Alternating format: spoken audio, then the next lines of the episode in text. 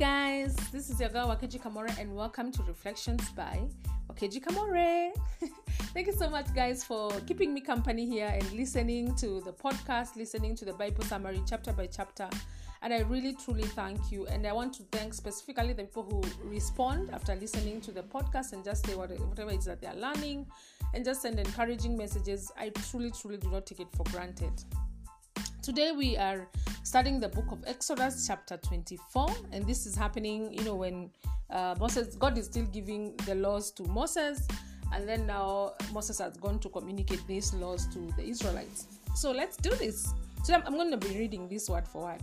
It's a little bit shorter. So he said, The Lord told Moses, You, Aaron, Nadab, uh, Abihu, and the 70 elders of Israel must come up to the mountain and worship me from a distance. Then only Moses will come close to the Lord. The other men must not come close, and the rest of the people must not even come up the mountain. Moses told the people all the rules and commands from the Lord. Then all the people said, We will obey all the commands that the Lord has spoken. So Moses wrote down all the commands of the Lord.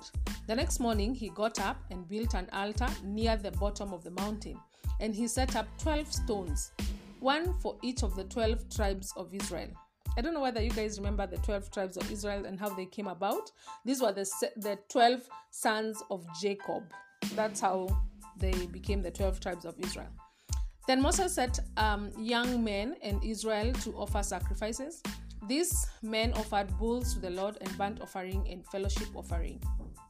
Moses saved the blood from these animals. He put half of the blood in the in bowls and he poured the other half of the blood on the altar. Moses read the scroll with the, with a special agreement written on it. He read the agreement so that all the people could hear him. And the people said, "We have heard the laws that the Lord has given us and we agree to obey them." Then Moses held the bowls full of blood from the sacrifices, and he threw that blood on the people. And he said, This blood shows that the Lord has made a special agreement with you. The laws God gave you explain the agreement. Then Moses, Aaron, Nadab, Abihu, and the 70 elders of, the, of Israel went up the mountain. On the mountain, this man saw God of Israel.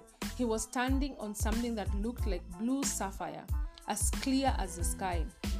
All the leaders of Israel saw God, but God did not destroy them.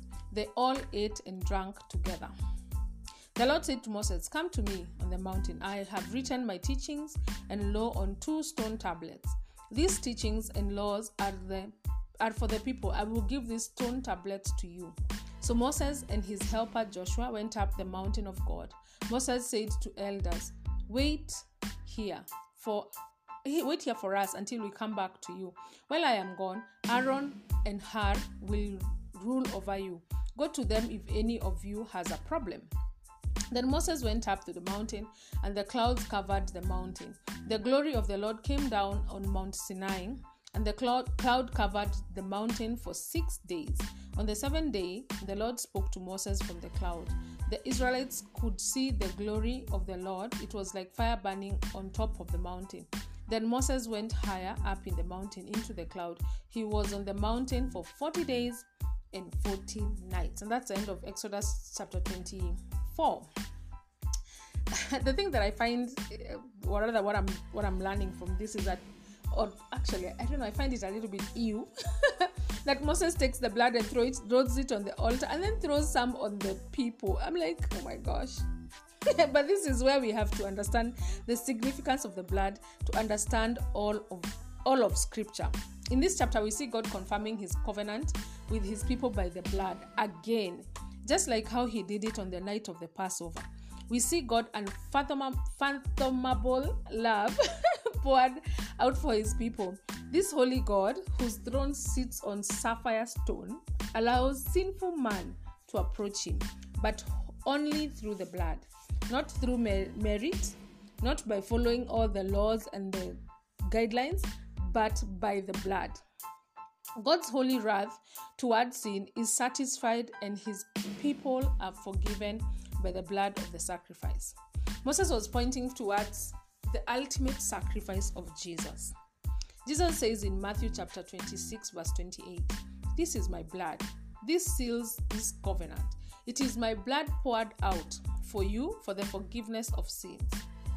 We are not saved because we are good people, but simply because we believe in the finished works of the cross. It is the blood that makes a difference, not our deeds, not how good we are.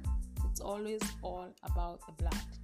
This is your girl Wakeji Kamore, and this has been Reflections by Wakeji Kamore.